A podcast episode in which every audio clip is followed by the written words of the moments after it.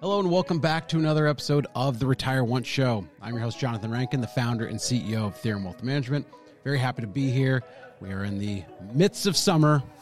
The fun heat is upon us. And today we're going to be talking about setting yourself up for retirement success, both financially and mentally. And we know that's a big part of it. But uh, before we jump into any of that, now what do we want people to do? We want you to subscribe. We want you to never miss one of these amazing episodes or, you know, our take on the weather. That's right. You know, take on the weather and our weekly retirement newsletter Absolutely. comes out every Friday. So make sure you hit the subscribe button, join the newsletter, join the show. Uh, we're happy to be here. And yeah, our take on the weather. I mean, it's hot. I did hot. see, I did see some reprieve for that with uh, Costco now coming out with their uh, Halloween stuff. You know, they, they started putting that out on the shelves. So It's hard to think about like face painting or anything like that or walking around in a full blown costume, even with the kids. Just walking around the block. I can't even imagine that when it's this hot out. Yeah, I, see, I feel like this is the one thing that makes me feel older and older every single year is I complain louder and louder about how early they're actually starting to put things on shelves. You But know, I mean, come on, it's super early for I mean, we're October. in July, and now we're putting out Halloween stuff, and it's just you know we kn- just know Labor Day is coming, which means Christmas stuff, holiday stuff is going to be on the shelves, and we're going to be complaining. But then you realize there are still people out there that October 31st are putting together a homemade costume for their kids because they couldn't make it to the store over the past four months. You know, the the target had a little bit of time, is what you're saying. they had a little bit of time. I mean, if you're the you know the store, whether you're Target, Walmart, Costco, you name it, they're thinking, "Hey, look, we gave you four months. How long do you need?" I mean, if you can't get a costume or some Christmas gifts by then, I don't know what it's going to take. So So just like we don't want you to be unprepared for, you know, any time of year, Halloween, Christmas, or whatever, we also don't want you to be unprepared for retirement. that's right. So we'll, we'll bring it right back on track. Let's let's dive right in. Uh, first thing we want to talk about today is an article that I came across. Uh, the title of the article was "Your Standard of Living in Retirement is largely determined by this surprising thing."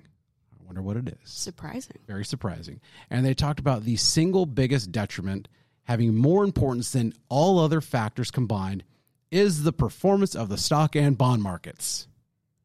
Uh huh. Yeah. Right? Okay. I, I understand that. That makes sense. I I don't I you know think the article title was a little bit more deceiving. Oh, I was like, that was the surprising part. that was the surprising part is that Oh. the performance of the stock and bond markets are going to basically determine your standard of living. Yes, everything that we do for retirement, whether it's nowadays or even going back when there were pensions, had some sort of rate of return that was needed to achieve that success. But the problem with that is that you have no control. So it's really out of your hands. so I, you know, I don't know if the article was talking about, hey, well, you know, you retirement success is out of your hands, which I don't think you know neither one of us It believe. it is. I mean, Yeah. I guess is kind of Well, The way to either way, it shows you know this chart that we'll put up on the screen here uh, shows how the correlation, how close the correlation is between stock and bond markets, and on the other hand, the return of retirement portfolios, and they move in lockstep, which. shocking. kind of makes sense simply because you know as we've progressed especially over these years uh, the more and more uh, i would say uh, use of target date funds has been you know which brings people closer to that 60 40 portfolio but why i bring all this up because yes we all know market performance is going to dictate standard of livings in retirement at some point you know if most people aren't retiring from cash that they just saved in their bank you know or even under the mattress or whatever. if they who does that I don't know, but they always say that. do people do that and if you're yeah breaking bad does that Oh yeah. But you know you're not I, I don't think anybody's running a breaking bad scheme if you are you're probably not watching this or listening to this so You're probably not concerned about your retirement, No, honestly. Don't- okay, so the the reason why I brought this up is because the au- the author had these very interesting market forecasts. So his forecast for the bond market over the next 10 years, he's expecting a 4.8% rate of return. okay. Sounds pretty good. Mm-hmm. 4.8% in bonds would be nice, a lot more than what we got from, you know, 2009 through last year. So, you know, That'd pretty pretty great return. Uh, stocks, on the other hand, uses eight indicators, and he's expecting a nominal rate of return of an annual rate of 1.3% between now and 2033. 1.3 percent. 1.3%. So in total, the 60 40 portfolio would deliver a 2.7% annualized rate of return. Now, we talked about, you know, the 60 40 portfolio before. Is it, you know, still relevant? You name it. Now, I think anything with returns like that, you know, might be a little challenging. which is interesting because I actually came across um, a 2023 Natixis Global Survey of individual investors who expected an annual return of over 15.6%, which is down from the exceedingly high 17.5%. Yeah, I I would love to have a conversation with the individual investors who were expecting a 17. 17.5% rate of return, but even 15.6%. That's still really high. So on one hand you have investor expectations and then you have you know a market forecaster and his ex- 0.7. so somewhere in the middle you know It's there's a big range. there is. My favorite part about this article is that he pointed out that since 1793, the U.S. stock market average rate of return has been 6.1% annualized, and the long term treasury rate has been about 4% annualized. So those are the rates of return going back to 1793. 1793. Very relevant. I was going to say, I feel like he's he's just throwing numbers out there then. very relevant. I, I really, there's got to be a cap on when statistics can just be over, you know, no longer relevant. 1793, you're kind of like, I mean, okay, that I feel like the 1700s, we just wipe any of those statistics. I feel like the 1800s, there's got to be, yeah, 1800s even. I think, like a rolling 80 year period. Like keep it relevant. It's got to be somewhat relevant. Yeah, a little more timely. I mean- 1793. I mean, Yeah, because uh, they're just 1793 is not relevant. I mean, it I is, think but it isn't. I think that like 1910 is still not really relevant, but I mean, we use it just it feels like Even that feels a little bit more relevant than oh, and dating back to 1793. Yeah, I mean, I mean, like I said, I think like a good 70, 80 years is a good generational period, but that's just that's just my take on it. But uh, there was an interesting chart by Davis Advisors that showed the worst 10 year periods for stocks. And know, I wanted to find this because I was wondering, okay, how how realistic is this guy's forecast? Is there a possibility that he's right? You know, we've obviously know that over a course of a 10 year period, the odds of having growth is going to be you know goes up as you as you get longer in the tooth but uh, it did show the worst 10 year period so we had 29 through 1938 at negative 1.7% makes sense right. We've got the great depression there 1930 through 1939 basically flat okay that makes sense. 65 through 74 1.2% and then most recently which you know we'll actually use as a barometer 2002 to 2011 uh, or 2011 2.9% rate of return. So there have been periods of you know a 10 year underperformance. So just because over the last 10 years we've had pretty good performance doesn't necessarily mean the next 10 years are going to be great or that stocks over the course of a you know 10 year period do well but most people they're not planning for a 10 year retirement i wouldn't think I wouldn't. Yeah, I wouldn't hope. I would hope and so you know what about 20 years you know i think a little more realistic. and so found this chart by crestmont research going back to 1919 so Okay. still in my relevant window I, Thank God. would you use 1910 as relevancy here just for for my sake uh, now this shows all 20 year periods have been positive so that's good That's good. uh, the lowest rate of return on average for a 30 year period or a 20 year period was 2% a little less than that and that was ending in 1949 now you have to think that included the great depression world war ii to me that makes sense That yeah, that tracks. now, aside from that, the annualized return average was between 5.1% up to 15.4%. Okay, no, that's pretty good. So back to the, you know, the expectations in the Natixis survey, there have been times where there's been a 20-year period where, Where it's happened, yeah, 15.4% has happened. So but that 17.5 is still it's still still way out there. way out there. Uh, almost 90% of the time, the annual returns were 7% or higher. So that's a that's a nice solid rate of return 90% of the time. Now, people, like I said, they're not planning a 10-year retirement, hopefully not a 20-year retirement. We didn't even talk about 30 years. We didn't even get into that. I didn't even get into that because over the a 30 year period, the worst, the worst 30 year return was a total gain of a whopping only 850%. Only. Only 850%.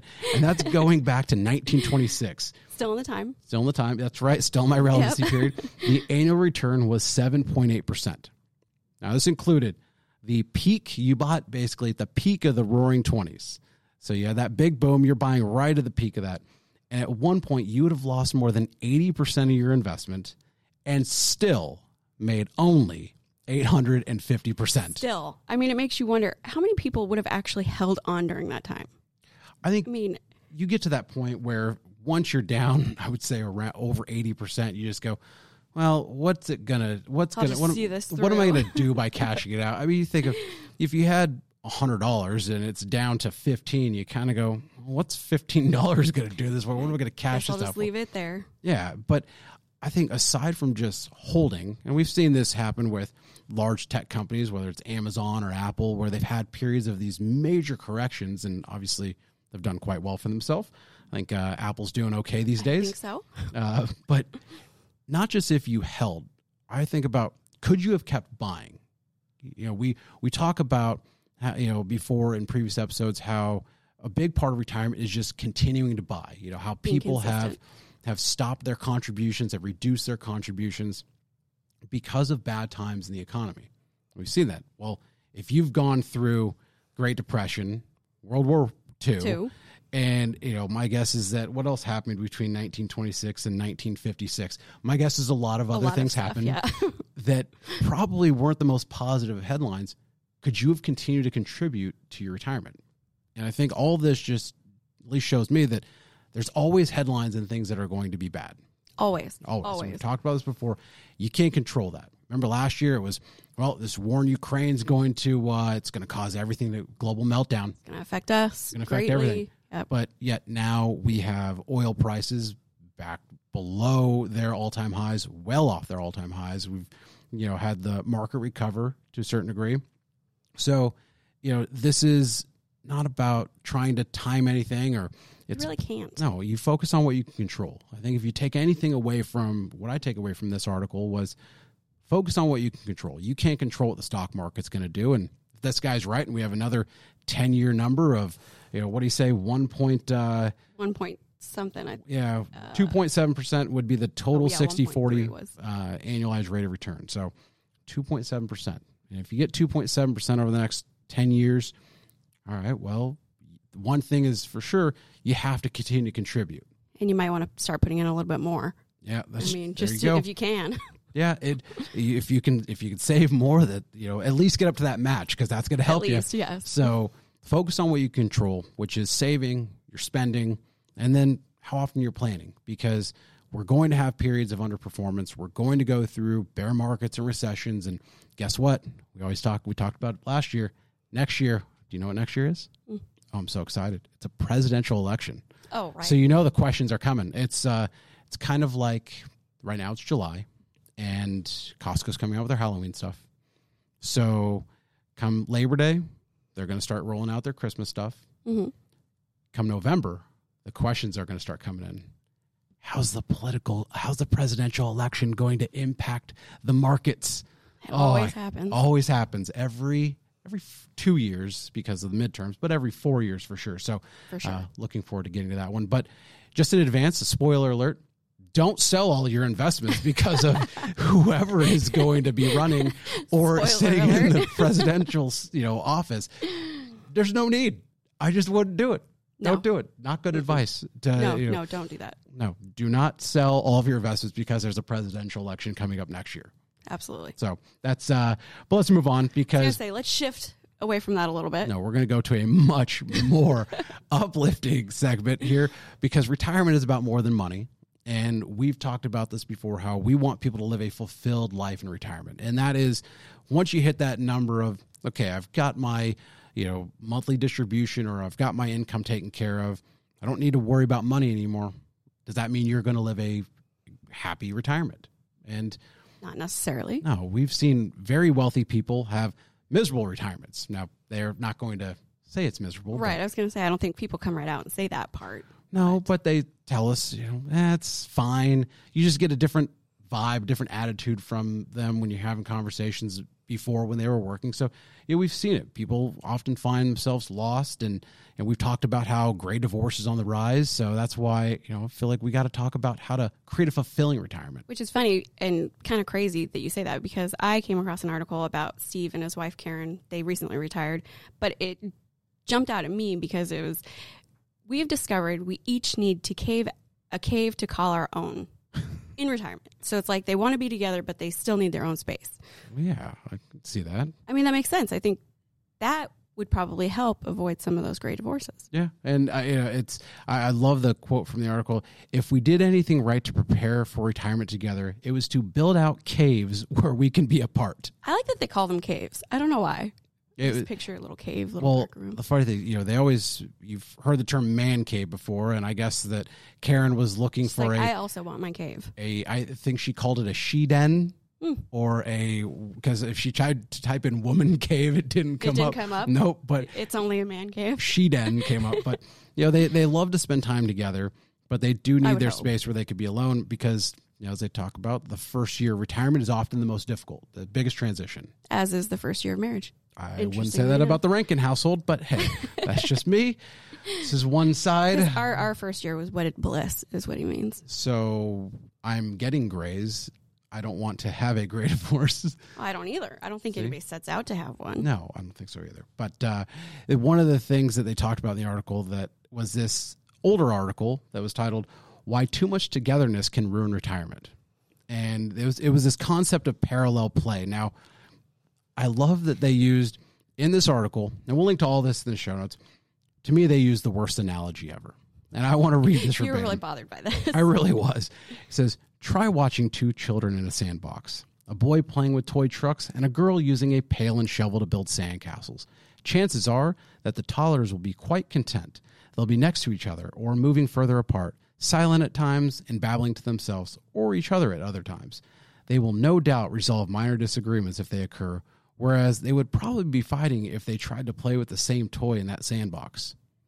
Okay, They, okay. they, they clearly don't have children. I was gonna say, yeah, they've never witnessed two children play. as uh, as parents of uh, a five and a six year old, no matter what, they could be playing with their separate toys. If they're in the same sandbox, they're going to fight about each other's toys, No matter what. no matter what. Without question.